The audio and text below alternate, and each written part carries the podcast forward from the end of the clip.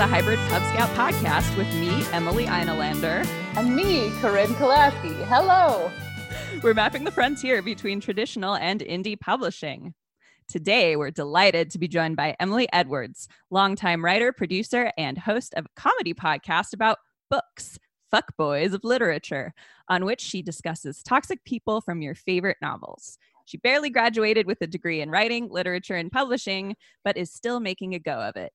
In addition to the podcast, she also is a freelance writer and is shopping around a mystery novel. Welcome, Emily. Hi. Welcome. Thank you so much for having me. I'm so excited. Yeah. Thank you for joining us for our favorite episode of the year, too.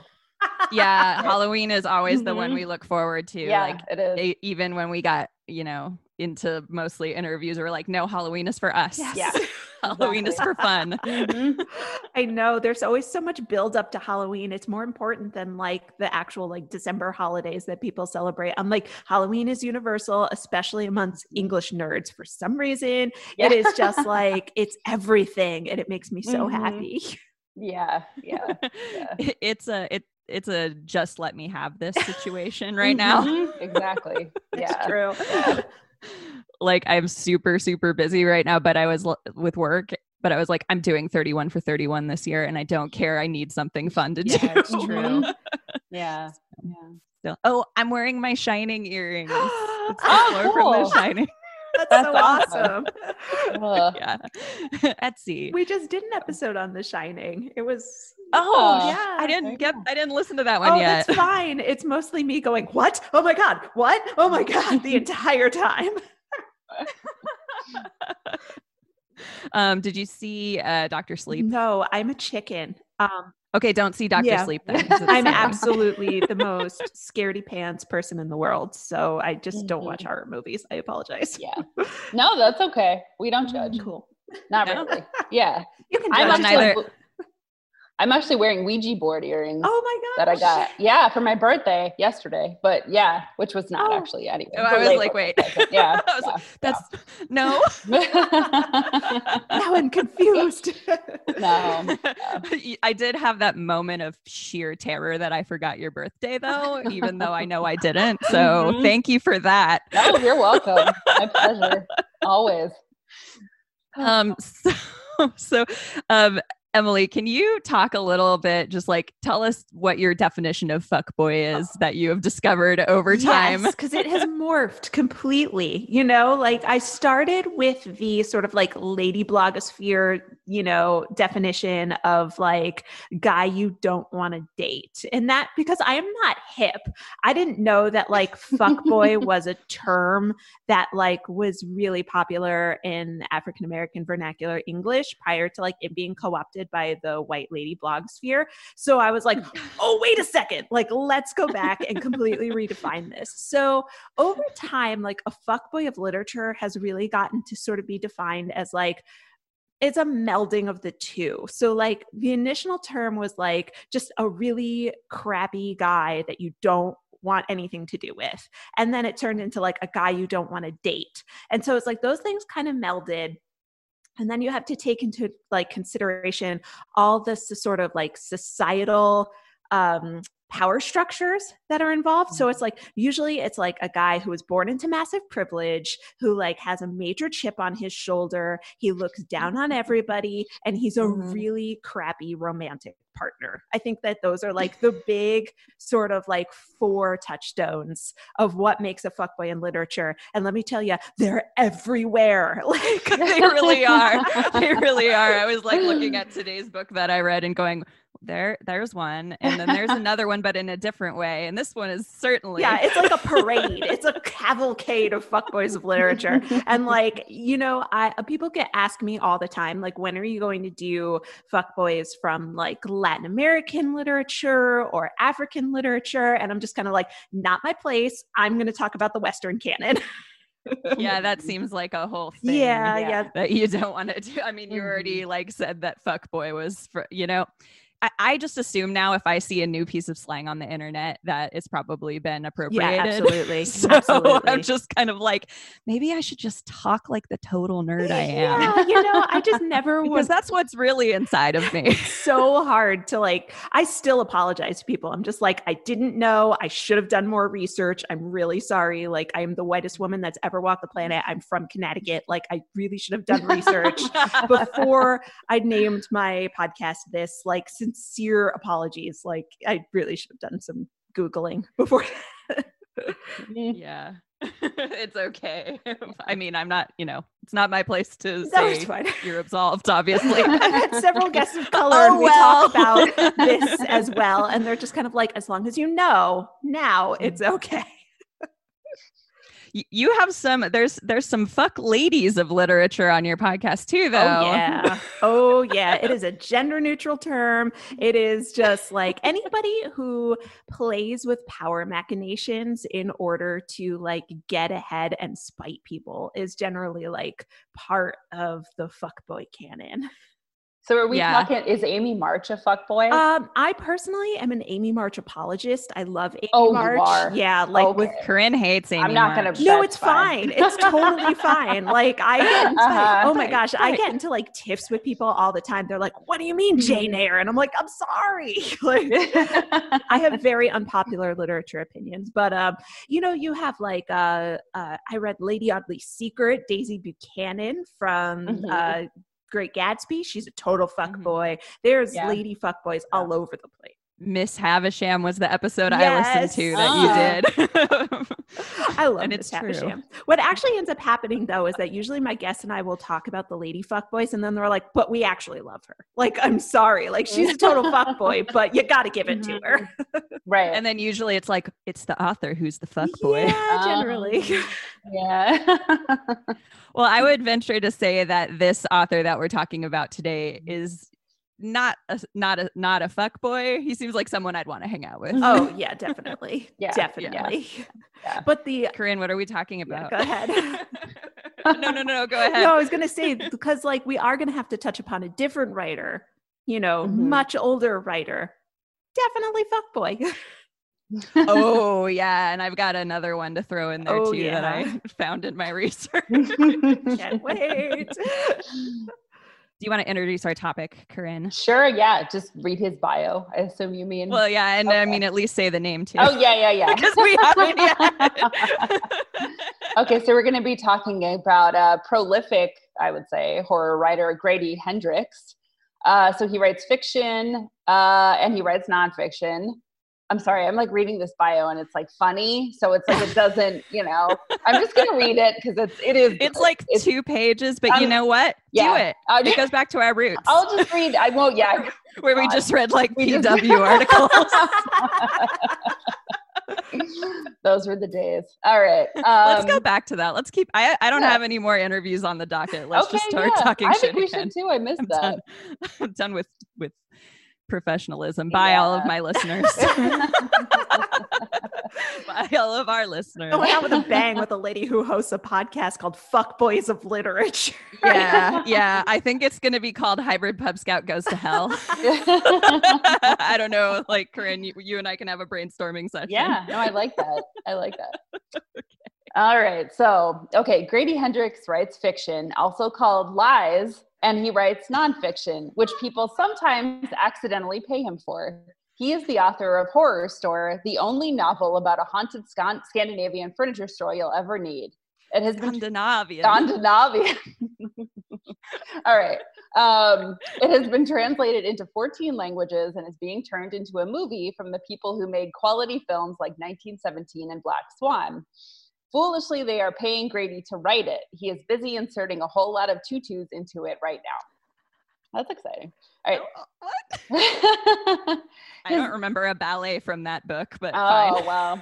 we'll see what happens. If anyone can do it, I'm sure he can. Um, his novel, My Best Friend's Exorcism, about demonic possession, friendship, exorcism, and the 80s, is basically Beaches meets The Exorcist, and it caused the Wall Street Journal to call him, quote, a national treasure, and received rave reviews from everyone from Kirkus to Southern Living. Surprisingly, this is still not enough for him to earn his mother's love.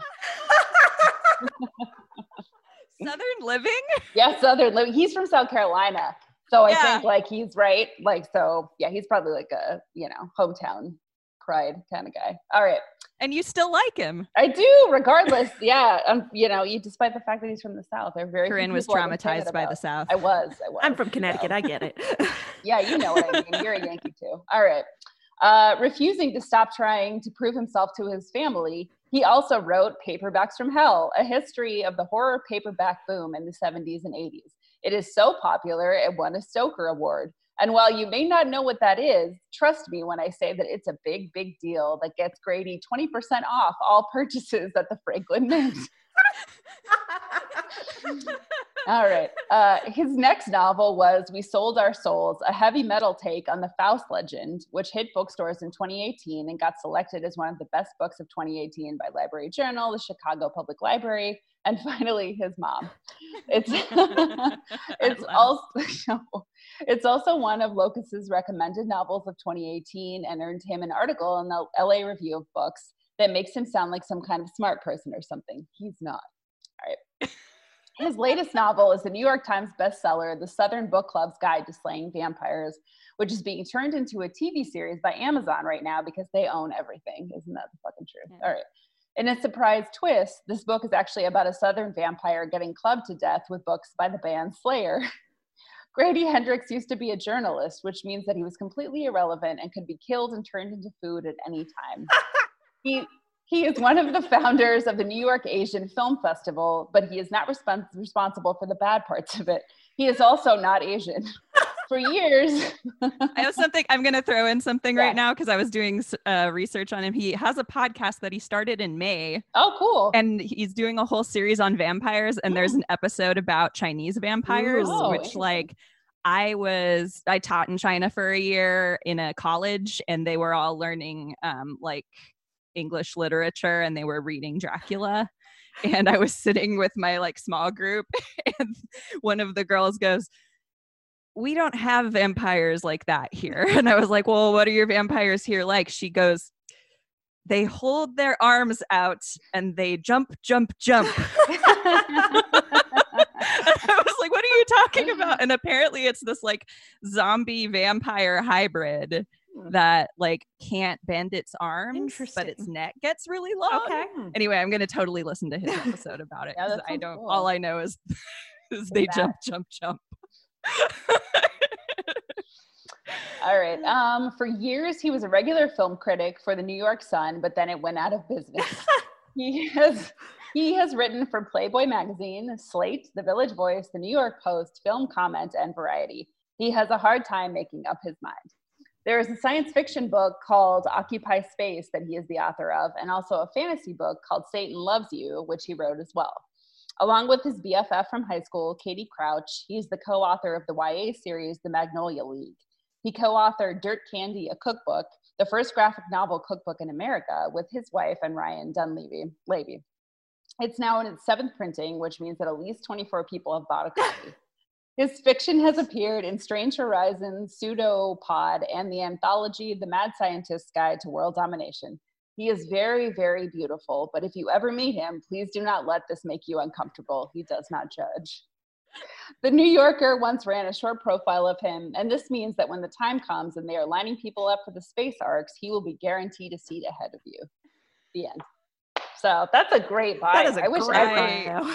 God, I wish every author had that much of a sense of humor about themselves. Like, you know, that would make my job a lot easier, but whatever. Apparently also like he in every book. I don't i don't remember this. Maybe i don't know if you have the book with you corinne. Mm-hmm. um in the dedication or acknowledgments Mhm. he like kills his wife or something? Oh, let me see. Um, he said something like my wife amanda demands to be killed in every book. Oh yeah, because it says it says for Amanda who knows the reasons why asterisk asterisk, and then at the bottom it says, but if she doesn't, I would suggest she have her attorney consult both protective orders filed against her, the criminal complaint which outlines these reasons in great detail, and maybe also her conscience because disclosing the whereabouts of the bodies will finally bring some kind of closure for my family. That's awesome. oh my gosh. you know, Uh, she was on an episode of Iron Chef, I literally was obsessed with her restaurant Oh. and the cookbook because I saw her Uh-huh. like battle Morimoto on an episode of Iron Chef. And I was like, wait, they're married? That's so cool. Oh my god. that is very cool. what a world. What a world. That's. Yeah, I was. Lis- I don't want to steal the uh, uh, because it's about my best friend's mm, exorcism, that's but I don't want to steal the story from you that I like texted you about before this. Oh, no, you Apparently- should steal it. Yeah, he Yeah. wrote the first draft of my best friend's exorcism and was like super proud of himself and gave it to her. And she was like, okay, cool. Well, we'll talk about this later. And then they like got on the subway and she was like, so I actually, uh, it's really cliche and I don't think it's very good. and he like freaked the fuck out and like jumped, like left the train and was like, I'm getting on the next one. That's awesome. oh my god. but Corinne, how is it? How is it though? It's yeah, like I said in my Instagram review, I give it five out of five pentagrams. It was really good, really good. It was like, um, I mean, so it's basically it's I mean, it's true in his bio. It is like Beaches meets the exorcist, where it follows these like high school girls who are best friends, and then one of them gets possessed, and the other one tries to like strike, you know, like um not strike the demon out. What is the word? I'm Cast the for? But- Thank you. Yes, cast the demon out of her uh, with the help of like um, an exorcist who's not really qualified to be an exorcist. But anyway, Who is? Um, who is exactly? That's a good question. Um, so, but he no, he writes. I will say also he writes like girls very well. Yeah. you know, like he yeah, like I was kind of like because you know how it is when you're reading an or a novel or any book by a guy. And there's a female character, and you're like, "Ooh, how's this gonna go?" You know, so many times it does not go very well. But he does it really well, really well. So I was impressed by that um and it's just yeah like i was telling emily before this like it made me cry the end of it like did and not because i was scared of the exorcism um but because This time. just- this Because time, it's that's true. beaches. but it's happened before because exactly and it was very yeah it was very much about like the strength and the power of like female friendship which is something very near and dear to my heart. So i felt like that was a really that was really great that he sort of like emphasized that so much in the book. And i mean the book was about like two best friends or whatever. So um yeah but it was uh, i don't want to like give too much away about it but yeah it was just it was fun and it was spooky. It was definitely more i mean i was expect i guess it's not a ya novel so it, or a book so it wouldn't be like christopher pike-ish but that's kind of like what i was expecting when i started it. But it's much scarier. I feel like it's much more graphic it's much more gruesome um like stuff happens and that did not happen in the christopher pike books i read. Um but uh but yeah i like recommend it wholeheartedly. I'm so glad i read it. I feel like i need a break from all these like super serious books about cur- current events and everything right now and this was like filled that space perfectly. So un- yeah unqualified recommendation. I loved it. I loved it. Yeah. There you go. Oh, uh, he uh after his wife told him it sucked, she gave him like his her high school diaries. oh my god wow she must was really like this trust is how girls think. Yeah. so you can thank her for that. I think. Oh my Yeah. gosh. yeah that's crazy wow That's so cool. Oh. I, I have to admit, the only book of his that I've read was his debut, which was Horrorstör. And, Oh, yeah. uh, you know, when it came out and it was in that format where it looked exactly like an IKEA catalog, that Mm-hmm. Yeah. was just like, I love the actual like formatting of books and like how mm-hmm. people design books too. And, you know, it was just like Yeah. so mind blowing to me what, six years ago when it came out that they someone had the guts and specifically Quirk, which totally makes sense, like Yeah. to have the just fuck with people's idea of what a book should look like so much. And I apologize, I should have asked if I can curse because oh you could totally Okay, cool. We're literally saying "fuck yeah. boy" over that's a and over good point. Sorry. Uh, okay. um, yeah, uh, we interviewed uh, Ian Doescher, who wrote the um, the Shakespeare Star Wars Mhm. books, the Force, Death Awakened, and all that stuff. And um, he did it with Quirk Books. And apparently, he just like pitched it to them one day, so like out of nowhere, like do- didn't know them, just like was like, you know what, I think would be really fun. they were like, that does sound really fun. uh-huh, you're right oh my gosh. it's like they just they just sound like they hear something that sounds fun and go, okay, let's do That's it. Like amazing. they're It's- so, so cool. It's so cool. I mean, I don't, you know, aside from the fact that I want to be part of it, I don't know a whole lot about the publishing industry and like how basically small, smallish imprints get away with stuff like that. Mhm. I think that for that one, uh, the George George Lucas's people came in, Yeah. like Yeah. and gave them money. And Yeah. stuff. That's a good point. That That's a good help. point. Yeah. I don't know how the other ones do though, because that's expensive. Yeah. Mm-hmm. it is. What do you think of Horrorstör though? Um, again, like I'm chicken, so it scared the living bejesus out of me.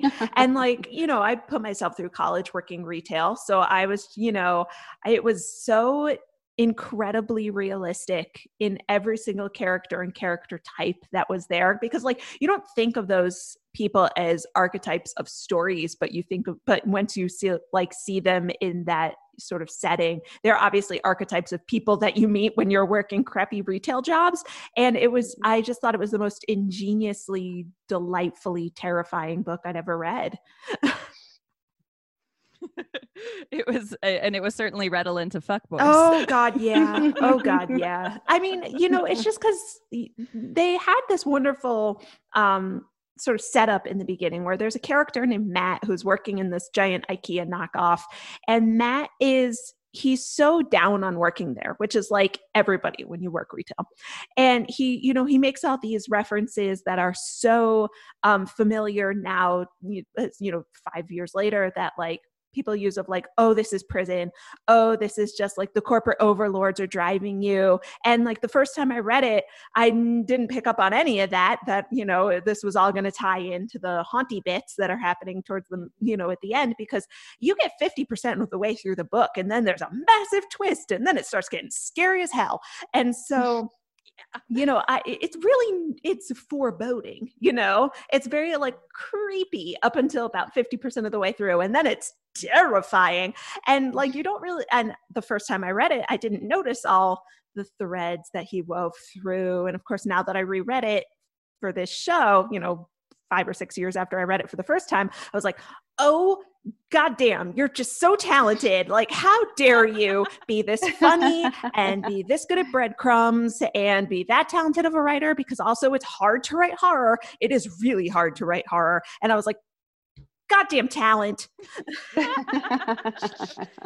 Um so it was matt matt also like is is very fuckboyish in a very familiar way. Like yes like guys you've dated kind of. Yeah because like you know there's the the archetypes of the, the people in the store and they're all like walking stereotypes which is really hard to pull off without making them seem like walking stereotypes. And you know and matt is doing anything he can to get Trinity, the cute Asian girl, like into bed with him. He is just like lying through his teeth in order to like win over the hot girl that everybody in who works in the store wants to be with. And it's just like watching his Matt's like machinations and the lies and his backing up and then reframing things so other people don't think worse of him. And he's always trying to save face. And I'm like, oh, Mhm. especially when you work in large stores, there's always that guy. Like it's just so wonderfully crafted of dealing with like the high school esque you know personality pushes in a store that's staffed entirely by adults you know and to pull out those sorts of um that pettiness that Mhm. never leaves you is so um just brilliant especially in like a horror story you know sort of background. Because you always think about horror movies and it's always like people in high school or they're young and they're college aged and they're always making stupid decisions and then you just like balk when you see like grown adults doing the exact same thing and you realize you don't actually ever grow up. That is actually No. the key of horror you never do. You never do. Oh poor ruth ann. Dude, ruth ann got the worst spoiler alert. Ruth ann got done Oh. wrong and when she was like snoopy's waiting at home on the couch i was like fuck you fuck you grady her speech that she gives the main character Amy when Amy is just like I'm above everything. I hate working here. Like everything is horrible. Like even though like my Italian dad always said to me when you're hungry there is no bad bread, like no job is beneath you. And Amy's like mm-hmm. I need to pay my bills and then Ruth Ann is like listen here you little bitch. Like it's the best also very familiar so familiar there's always that person too there's always like the older woman woman who's like, "You're, you think you're great, don't you? wait, just wait." I was just so Um, impressed. and then Matt, like the bit where he's like trying to impress Amy with how smart he like he's not attracted to her, but he still needs to impress her Mhm. kind of thing. And when he starts talking about the panopticon, that's like what set me off because like I had a boyfriend who like used that to impress me one day. Like he's like, let me explain to you like Foucault's like critique of the panopticon. oh my god. And I'm just like, Jesus Christ, why I'm have I'm having it's flashbacks. like every early 2000s um, liberal arts education can be summed up by the the theories of Foucault and Derrida, and I'm always just like, thanks, guys. Like any guy who pulls that out in like casual conversation, I'm always just like, ah, yes, you. Mhm. I see you. Congratulations. I too You have a probably BA. also love, yeah. I also like that. Um, but what I do, okay, I do have to give uh, Grady Hendrix some good credit on that tip where like how he tied in the villain's like outlook to it because I I was recently reading Angela Davis because I'm pretentious as fuck too. Um, but she uh the our prison's obsolete and she was talking about like the birth of the penitentiary. And she was talking about how um it started from almost like this novelist point of view where it's like this is a redeeming procedure. Like you go to prison to become a better like very um you said you haven't read Dostoevsky lately, No. right? Or like, okay, so like Crime and mm. Punishment, like spoiler alert, he gets I'm shocked. at the end.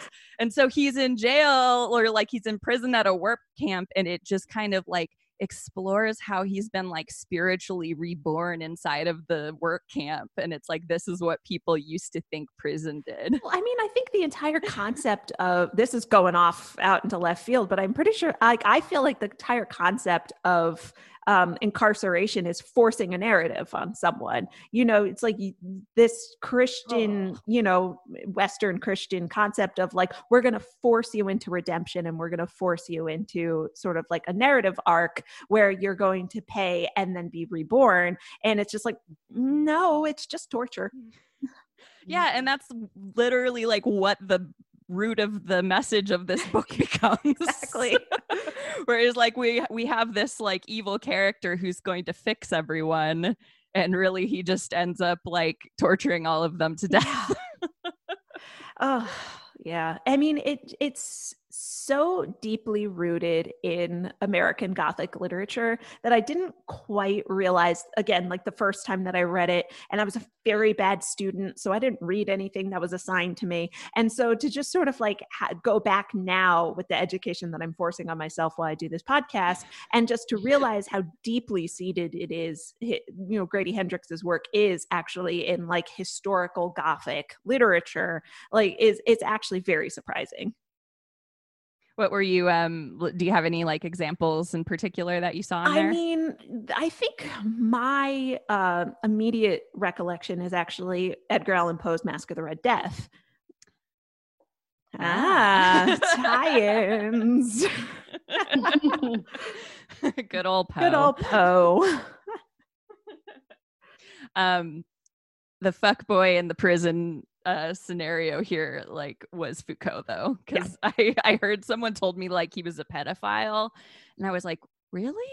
And I looked it up and apparently in France there was some kind of Harper's letter that a bunch of authors did including Simone de Beauvoir and Jean-Paul Sartre signed it as well and it was about how having sex with minors is a re- uh, liberative process for both parties. Yeah, yeah, no, I knew I knew that about them, and that's one of the reasons why I don't really. I always smile and nod when people suggest I do Simone de Beauvoir, and I'm just like, I don't want to touch that right now. That's okay. feminist. Yeah.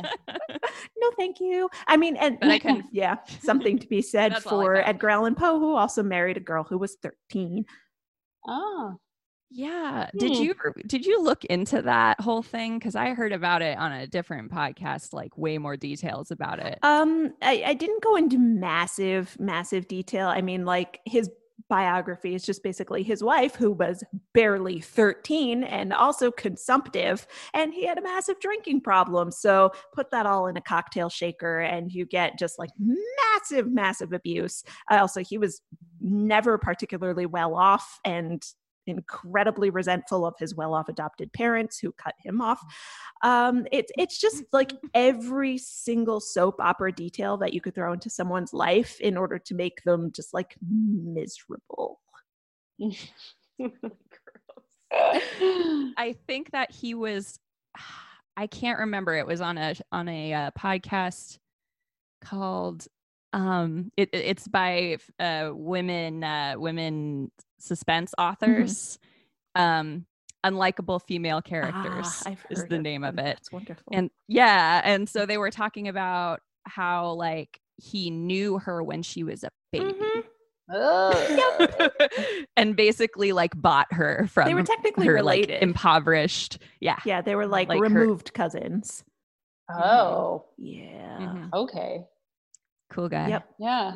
I'm just so glad we have a, a you know funny wife guy writing the horror novels now. Yeah. Seriously. yeah. That's much better. So, like, they're going into Grady Hendrix because he's also very active on Twitter. And so, like, Mhm. we have to remember, you know, that he didn't exactly have a normal childhood. If you want to remember that creepy ass story he told on Twitter a couple months ago. Do tell, do tell. Oh my God. So he, eh, this is how like I realized he was on Twitter because he's not like one of my most favorite authors. So I wasn't like, I need to follow him. And then, you know, I saw the Twitter feed going around and I was like, oh, oh, I know that name. This explains everything. And so like he and his family grew up in like a relatively like new build house. And one day he went downstairs to go sneak something from the refrigerator when he was a little kid and he saw a person eating out of the refrigerator when he, like in the middle of the night. And he was hmm. like, what the shit? Because when you're a little kid, like, how else do you react? Like, that's the scariest mm-hmm. thing. As an adult, I'm 35 years old. That is the scariest thing I have ever heard of in my life. And so he told his parents, Imagine. and they were like, no, that's not real. You must have just been making it up. Guess what, parents? Don't ever say that to a little kid. Don't ever say that to a little kid. That is hard. It's a fucking horror trope. Okay, it is. Okay, so now that you say it's a horror trope, I am going to assume that this is a real story because I am just like, could have been made up. I don't know. I'm going to assume. Ah, see?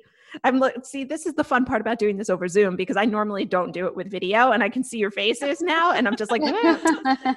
I don't know. I don't like, know. I mean, it happens. so Like, like the story continuing it's just like he is positive that there's a person like living in his house and his parents don't believe him. And then one day he's saying there's a funk coming from his air conditioning deck. And this is the mm. grossest thing and everybody can extrapolate where this is going but that's okay. And so he's saying like there's a funk coming from the air conditioning unit. Like what's going on? All of a sudden there are maggots falling out of his air conditioning duct. Ugh. I know. And then he's just like, clearly something is wrong here. Fingers crossed it's just a raccoon. Mom and dad go up there, like, go and check it out. And then it turns out that the guy who was living in his house died in the air conditioning unit. And like, oh. that was the funk that like was emanating throughout the house. P.S. He had also seen eyes watching him through the air conditioning duct for Oh, many months leading up to this. That oh was Oh the my part that really Sorry got me. about Yeah, my terrible that's- storytelling skills, but still. No, no, no. No. That was great. Oh Also, God. no, you hear about that kind of stuff all the time, and like, the, it always ends with, and then they, the police went up in the attic, and there was a, there was a sleeping bag and a bag of shit. yeah, no, exactly. Or like Happens a lot. there's a secret crawl space underneath my bedroom. Mm-hmm. Like, no, Yeah. no.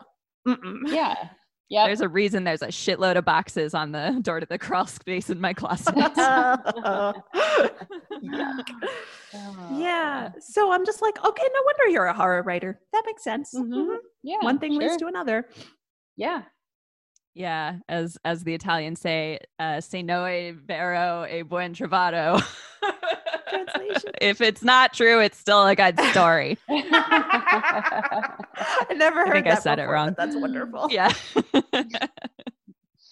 um I love Twitter. Uh, I love Twitter horror stories so Oh my much. gosh. That's something Corinne and I like to send Yeah. each other when we find them. that is true. That is true. Corinne was obsessed with Dear David for a long time. I don't know what that is. Yeah. What is that? Oh, Oh, well. no.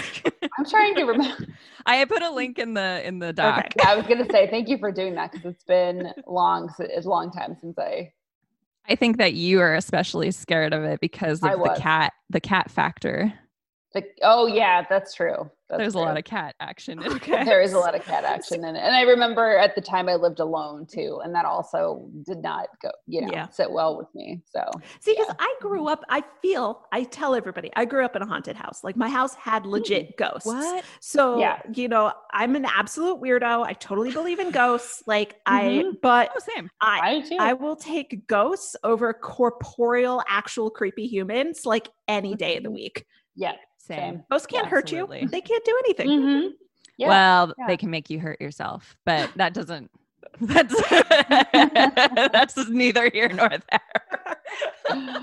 my ghosts never came after me. Like they were just really interested in the computer and they would like lurk behind me while I was like writing papers and stuff. And my mom and I, see them. you could feel them. You know, when you can feel someone looking at you. Mhm. Yeah.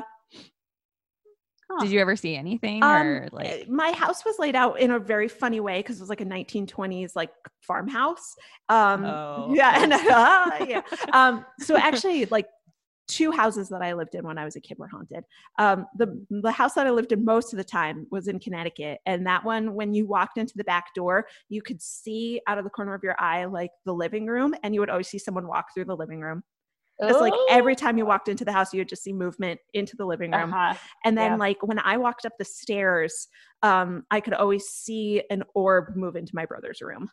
Whoa. Holy I don't think I could cope. I don't Oh think I my could cope with that. You're and you're like scared of horror movies, and I love them. And then I've never seen a ghost, but you're like, whatever. It's just the orb. It's just the floating orb that lurks Just in my brother's out. room. Just another day with the orb. Don't walk upstairs too fast. You might hit the orb. well, the second house that I grew up that I lived in when I was a kid that was haunted, actually the ghosts used to steal things. oh, That's that. Isn't that like poltergeist? it's a little bit more activity, though? poltergeisty, yeah, and especially because they used to steal knives. oh, wow, that's worrying. Oh no. Yeah, and then you just go, guys, like I need that, like I'm doing something Yeah. here, and you turn around and turn Yeah. back, and it would be back where you left it. Oh, wow. So they were just kind of like Ah. tricky. it was like living with Puck. You know what I mean? Like Yeah. they were just like trickster gods. There's lots of tiptoeing. Yeah, around. exactly. Oh. yeah, one of my best friends who lived in um, California near like Yosemite, Mhm. she swears that she also grew up in a super haunted house. And like it was the kind of thing where it was like malicious haunting, where it was like things would fly off the shelves and like cupboards would slam and like really like the shit you see in the movies and stuff like that. So, and I completely believe her, but yeah, it's just really, it's not. Yeah, that happened to my mom. She yeah. was living in an apartment on Long Island Yeah. and like she Mhm. was having a dinner party and like the bowl of salad just lifted up off the counter, moved over two feet and smashed to my the ground. God. And she was like, okay. like Holy Sorry, shit. guys. Did you like immediately move or? Yeah. no, she stayed there for years. Oh wow, good for her. God. Yeah, I guess it's like whenever I see those movies and that you know you're always like, get out of there, go move somewhere else. I'm like, yeah. that's expensive. That is expensive. you have a security deposit. What are you going to tell Yeah. people? you just got there. You can't break your Oh lease. That couch can't leave. It's too big for the doorway. What are you going to do? You just reason with them. Can you just be nice? Exactly. Exactly. Yeah, but you can't. you can't Uh, always send them back. Like No, you can't not- teach a it's ghost. not your job. Yeah, that's true. Oh my gosh. Yeah. Oh man. But it's so funny because like I am just not into horror as a genre at all. Like I believe in ghosts. I I totally understand like witchcraft and like wanting to be close, you know, commune with nature and stuff like that. I just can't do the scary. I just can't do Yeah. scary. hmm Yeah, I don't know what it is because I was I was a huge scaredy cat as a kid, like scared of Mhm. everything. Mhm. And I grew up and then suddenly I just couldn't get enough of it. Yeah. And I've heard that happening to other people before. So there's got to be some psychological re- reason for No, it. No, I feel like I was the same way. And I think a lot of the reason that horror movies appeal to me also is because I was raised Catholic. Mm. So I'm like, even though I'm also terrified of like, I've seen The Exorcist once, I am never watching it again. Like I saw it when I was 20 and I had to sleep with the light on for like a month. So I'm not putting myself through that again. But like anything that is about demon possession or about the devil, even though I'm not Catholic Mhm. anymore, it's just like it's too much and I can't handle it. But like all the other shit, I'm like, that's fine. Zombies, serial killers, yes, yes, yes. like give me more. That's fine. See, but I, But, I was yeah. raised Catholic too, and I feel like one of the reasons why, like, I like weird stuff is Mhm. because Catholic Catholicism is a deeply creepy religion. Oh, totally. it's yeah. so yeah. weird, and so it's like Mhm. it's Yeah. witchy as all get out. And so, like, totally. I'm more comfortable with talking about, like, oh yeah, you know, and that guy's head got chopped off, and then he walked around Right. with it for a little while, Yeah. like, because saints did that. There was a whole bunch of them. I just did a whole like Patreon thing on it today, and I was just Mhm. like, Nice. you know, conveniently, it was thinking about people who walked around carrying their own severed heads just in time. But like, it's a As you do. Miraculously. really Mhm. weird religion, and so like, Mhm. and it's all witchy as all get out. So like, Oh, yeah. I am okay with weird, but for some reason, Mhm. if there's like, like I watched The Descent once, and like. Yes. No, no, no, no. that was the that's that scary. was the scariest thing That's I've ever seen in my life. Like That I'm was really scary, never yeah. going to ever go spelunking ever. It's not a good movie for a not horror movie person. Yeah, that's very like that is true. one I tell you to steer clear from. Yeah, Oh yeah, my yeah. God. See, but I thought The Exorcist was hilarious. Really? Yeah, I think Maybe it's if I kind of campy. Is it? Maybe if I watch Yeah. it again now, I can I- handle it. I think don't you know.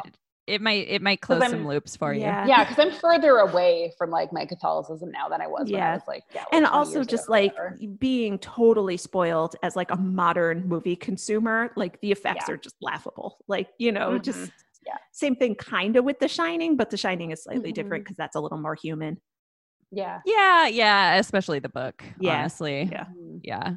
Um, did you read the Exorcist book? no, I haven't read The of you? Exorcist book, but I read The Shining. It was one of my favorites when I was younger. I read it around the same time I watched the movie. I was like, "Oh, there's a book of this too. I'm going to read the book because I'm me." And um, I don't know. It was very similar, but it was a lot more like it was. You know, the he was he was a priest. yeah. Right. like he believed everything he was Yeah. writing. yeah. Yeah. like, right. yeah. It was really important to him. So lots of detail, pretty Mhm. scary. Yeah. And I got to tell you, my reading the Exorcist story Yeah. uh, that I always tell is like I was reading it during Christmas break and I fell asleep in my mom's bed. One more, yeah, I know, right? and- And there was, um, I woke up to the bed shaking oh, that's right. You told me this. and I like, I just, you know, I guess that was when I came out of my scaredy cat phase because all I thought was, are you fucking kidding me right now? and my mom comes because I'm from California, and my mom comes to the door and she goes, "Earthquake!" like, get out of fucking bed. I was like, "Oh no! oh, good. Hey, I'm not being targeted natural phenomenons. for for reading this book. The demons aren't mad at me for it." Well, I was listening to that podcast you sent me with Grady Hendrix on it, the Wired one earlier. And he was saying how like the exorcist is scary because yeah, like he believes in all those things. Like he believes in God, he believes in the devil, he believes that there are like demons that possess you, and that's like why it's so scary. And it's The just guy like, who wrote it, not Grady Hendrix. yeah, no, no, no, Oh. Grady Hendrix. Yeah, William. Sorry, William Peter. I was going to find that one a little bit difficult to believe. Yeah, no, no, no. Grady Hendrix, card carrying Catholic.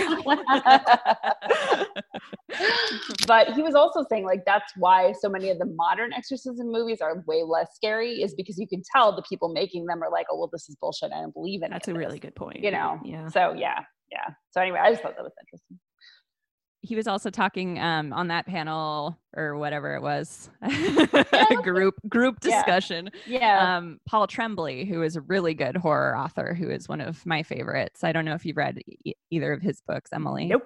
No. Sorry. they're scary and they're Hard. good horror writing which is not always the easiest thing to find. No, find it is really hard. And that's actually something that I was realizing like while I was reading Stephen, Stephen King for the first time because um everybody, you know, after I did my episode on The Shining, everybody was like, Did you read this one? Did you read this one? And I was like, No, I have not. But also, like, Stephen King is hit or miss because, like, Yes. it's really hard to write. And I would say that mm-hmm. like a lot of the ones that people were telling me to read were actually more like fantasy novels or like mystery suspense with like a slight sci-fi or horror twinge to it and not mm-hmm. necessarily like straight up what I would define as like straight up horror. It's a yeah it's it's hard to differentiate and that's one of those ongoing arguments with fans is like is it horror or is it suspense? Oh you're just calling it suspense for clout mm. or like that's not really horror that's a thriller. Like how dare you? It's just this very like hairpin argument that's really annoying. You know, speaking to two people who do a podcast about publishing, that is the hardest part about pitching your goddamn book. Yeah. oh especially you with the mystery Yeah. like that must not be it's a cozy. No, like it's just mystery. oh oh oh in that case No, I simplified it for clear. myself. I'm not that smart. oh, smart enough to know not to do that yeah, exactly. no, it's just a straight up Oh. detective novel. It is a cozy mystery. I like them. hooray what's the what's the gimmick Uh, she's a 1950s girl detective. Oh, cool. Yeah.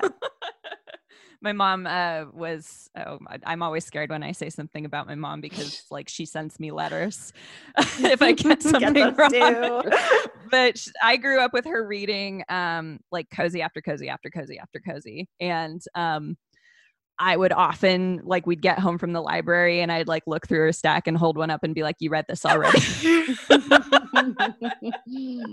That's okay. They're great. she liked the um Earlene Fowler who did the quilt Mhm. ones. Was I met her and she wears purple cowboy boots. oh, That's cool. awesome. I bet Grady Hendrix wears purple cowboy boots. He probably does. He probably does. Real smart looking. Yep. I do have to say though, like you, I feel like you have to be from certain parts of the country to write really convincing horror, and South Carolina is one of them. Yes, for sure. Yeah. Yeah. Yeah. I think a that's true. I feel like the South in particular is like a hotbed for this stuff and it breathes it just like it comes from its pores. Yeah. like, you know, like Yeah, I have a friend from Alabama, and he and I were talking about it, and I was like, I love Southern Gothic. Like, I am a Yeah, Yankee through and yeah. through, and Southern Gothic Mhm. is one of my favorite genres of literature because yeah. there's so much guilt in the South. and And it's a different Yeah. kind of guilt that you get from Yankees. And yeah. sure. it's just the way that Southern writers write about their because Gothic Gothic literature isn't scary. It's about Mhm. feelings. It's about the Yeah. oppressive feelings that you have about whatever's happening. And usually in the South, it's about slavery. And Mhm. Yeah. it's just this really brilliant way that they genre of literature that they have to tackling their history and the things that the country puts on them. And that's one of the mm-hmm. reasons why i actually love poe so much is because like mm-hmm. he does have that north south divide really well because like he's from Baltimore, which like when you're a Mhm. Yankee, you totally consider the South. And then like he'd spent so much time in Boston where he must have been treated like absolute crap because Yankees are like that. We totally are. And so like to watch Poe in his very short sort of career that he had grapple with the money, the southernness, the northernness, the brokenness, the you know, his alcoholism and stuff like that. He's mm-hmm. just this really truly dynamic writer that I think like encompasses America more than a lot of other writers that we actually have. Oh wow. Yeah, interesting. And all of the all of the ugly parts. Oh yeah, no, it yeah, Yeah, he's not a good just guy. the ugliest Like- all, all the ugliest parts like wrapped up into yeah, one. Poe is definitely person. like one of those hashtag problematic faves. Like not a good person, but you know Mhm. he died Mhm. early enough that hopefully he didn't do too much damage to people. Yeah. Something thought well, I mean, not until his wife died. Yeah. She she died at like 25, so she spent like over half her life married to him. Whoa. if you can find that episode of um of unlikable female characters, they read a poem she wrote Ooh. and it is fucked up. Like I, I should have looked it up, but like it's it's really cool. it's like, whoa, she's talking about dying. Whoa. They're all so creepy. I mean, like, if you read mm-hmm. Annabel Lee, like knowing what you know about him, and you're just like, oh, wow, mm-hmm. you all really needed some major post 1970s therapy, and you just were never going to get it. It's heartbreaking, really. Mhm. And, yeah, and meds, Yeah. honestly. Oh, yeah, no lie. him. no lie. And someone to keep him away from alcohol because, like, apparently he was like a really fun dude when he wasn't drinking, except, Yeah. Oh, yeah. Hmm. Apparently he was super kind, like, and really normal. Yeah. But the second he had like one drink in him, like, everybody Yeah. wrote that he just like turned into an absolute raving monster. Huh. It's Damn. heartbreaking. Yeah, that's really sad. Yeah. yeah. Somebody I uh, I heard someone else talking about how he died like he died face down in a Mhm. gutter, but like there was some um there was some practice where they they would like take people off the street during elections and like force them to like go and vote and revote and it was like a voter fraud thing and someone theorized that that was what happened to him Oh, whoa. was he got just got like the shit beat out of him and these people making him vote repeatedly Yeah, I But- had heard recently someone like was uh, like positing that it was a mob hit.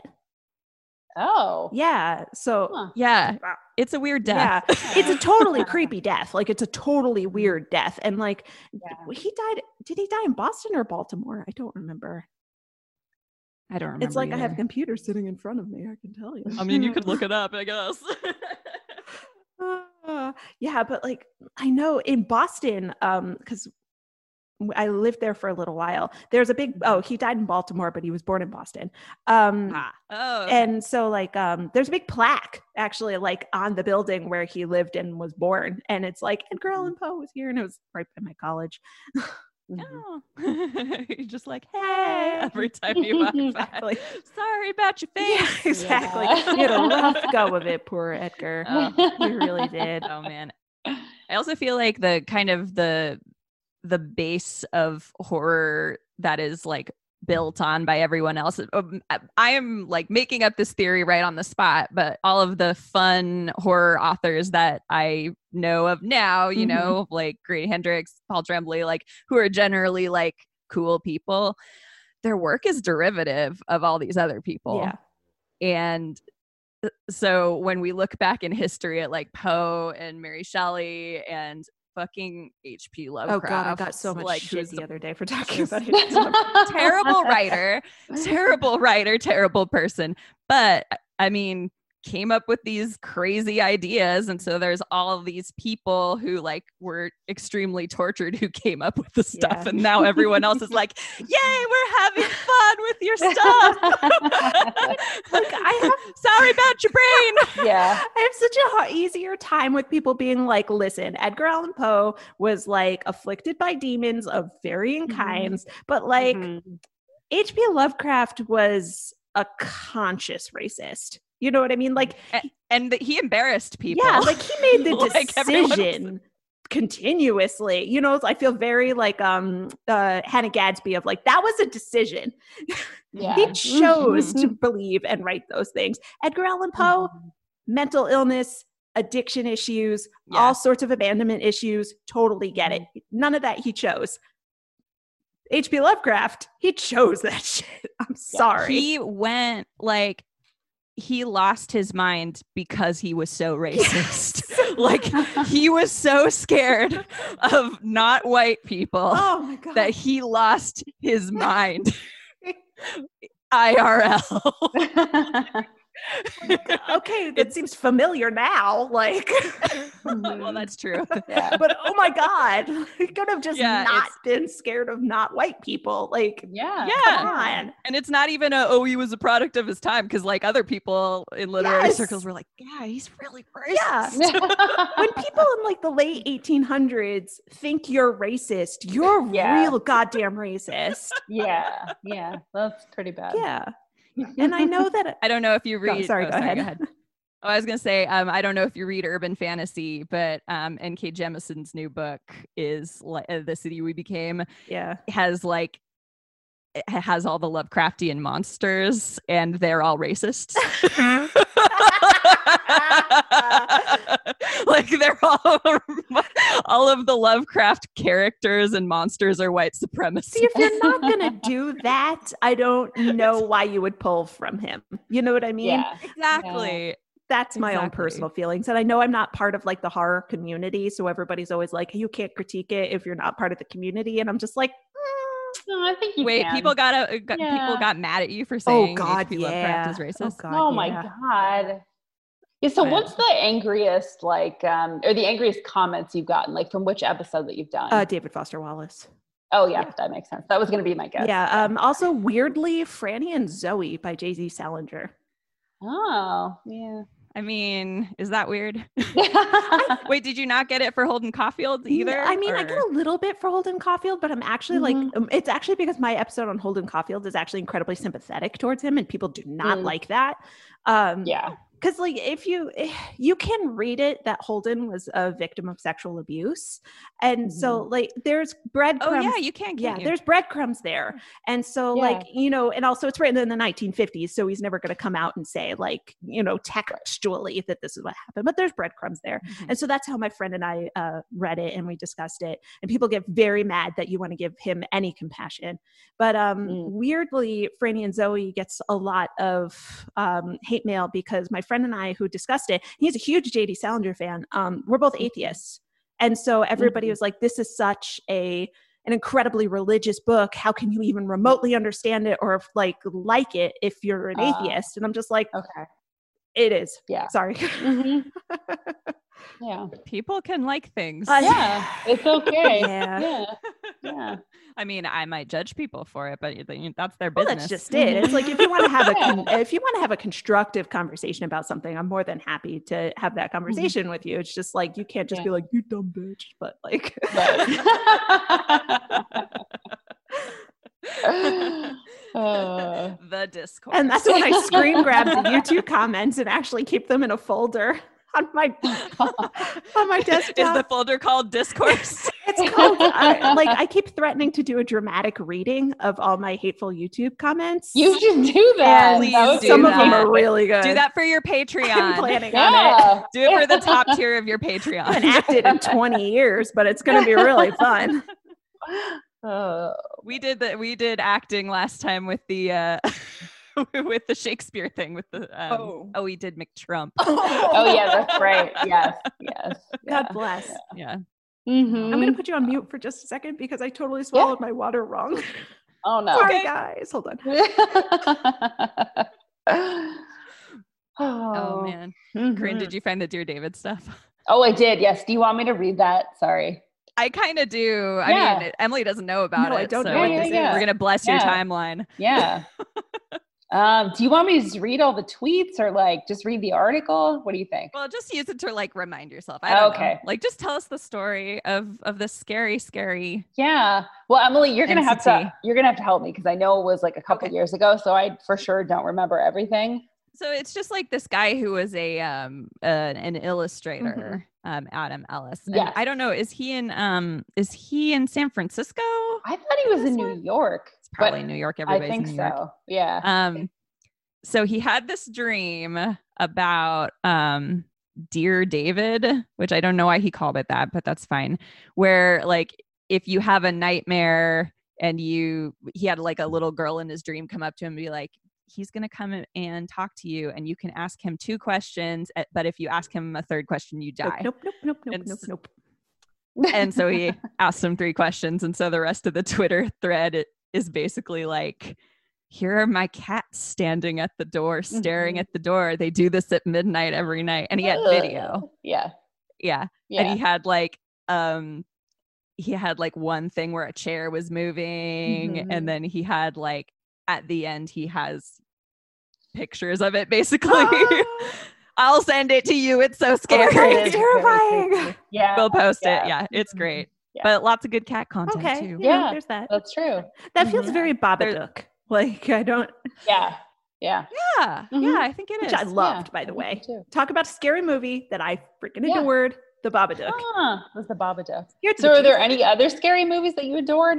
Just that one. just that one probably off the top of my head. Really? It has an adorable ending. Oh, because it's so much Also, more like about that grief meme. than it is like the scary Yeah, creature that's that's, living, you know, Right, right, and right. like the Yeah. horrors of being a single mom and like, Mhm. you know, dealing with the fact that you have, have these terrible emotions towards your kid. And, you know, it's a lot more complicated than just like critter lur- lurking in your, your basement. right.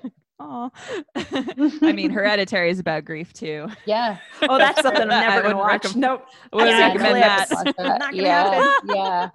Yeah. I, we were kind of um, when I was doing looking around stuff about Grady Hendrix. I uh, he was part of, I believe, the American Institute of Psychical Research. I don't know if you know about those. No. Um, they, I believe, they started in English with the spiritual, or in England with the spiritualists. Oh, that's cool. Um, and so he was a librarian for them, and he just knows everything about demons. That's awesome. And so we, Corinne and I watched, um, we virtual watched Satanic Panic together. and it was great, Yeah, it was. but it has a couple demons in it. And then like I found this article and he's just talking about, oh, he's like, oh, Paimon is like really cool because he does this and this. And then he's like, Azazel is awesome. And naming all of these demons. And I'm like, he's so cool. I want to be his friend. Imagine being a librarian at like a ghost hunting That's awesome. institute. I love that demons are consistent characters. Like there, there, Mhm. there's like a set number of them, and they're just like, yep, it's it's that particular demon in this story. It's just they never like Mhm. Yeah. they're like elements. Like you Mhm. know, it's just like hydrogen, Zazel. You know, it's just right, right. Well, and then sometimes they call them archangels, you know? yeah, Mhm. yeah. Yeah, so it's it, I don't know. I, Yeah. I want to learn more. It's fascinating. Yeah.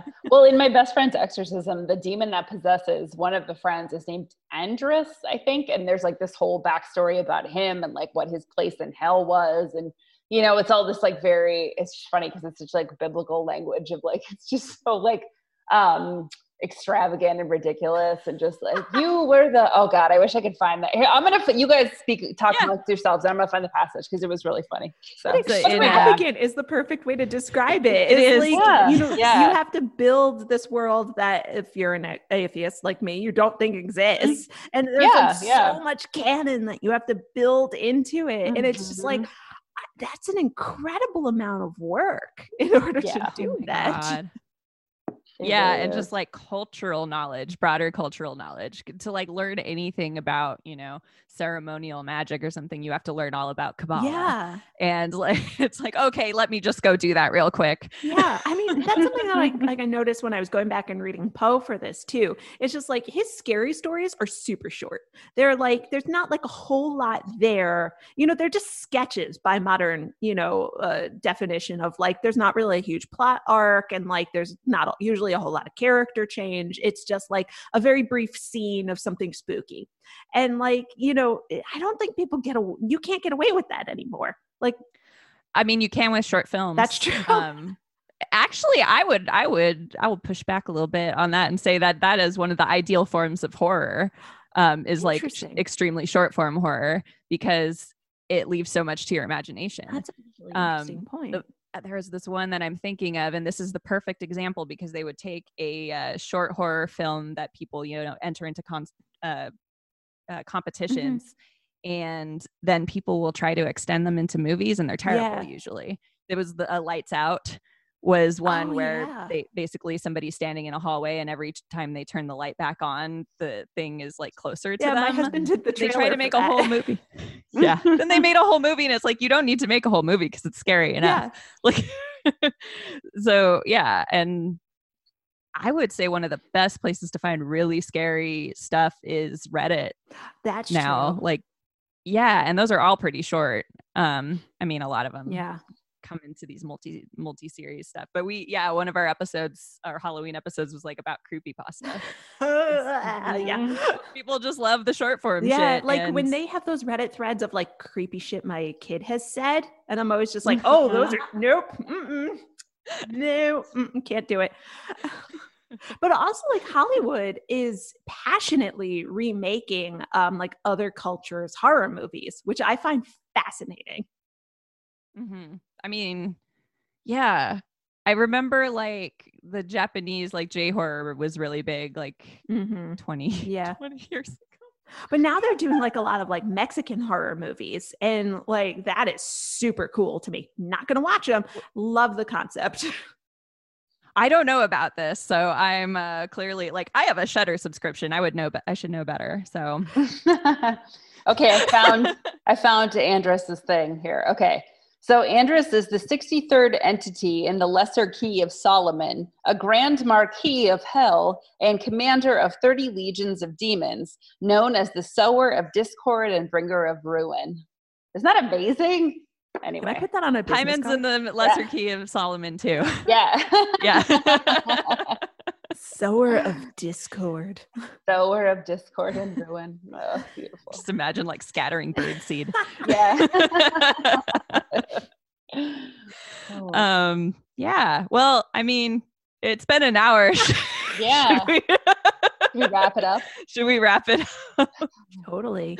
Um, Emily, do you want to do you want to like plug things? Oh, sure. Um, yeah, I, I'm Emily Edwards. I'm the host of Fuckboys of Lit. You can find us on Twitter and Instagram and most major platforms at Fuckboys of Lit. That's B O I S or at fuckboysoflit.com. Um, if you want to find my personal musings and ridiculousness, it's uh, Ms. Emily Edwards. So MS Emily Edwards. And uh, I lurk on Twitter basically all day. So it's almost like texting me if you if you at reply me because I'm always there.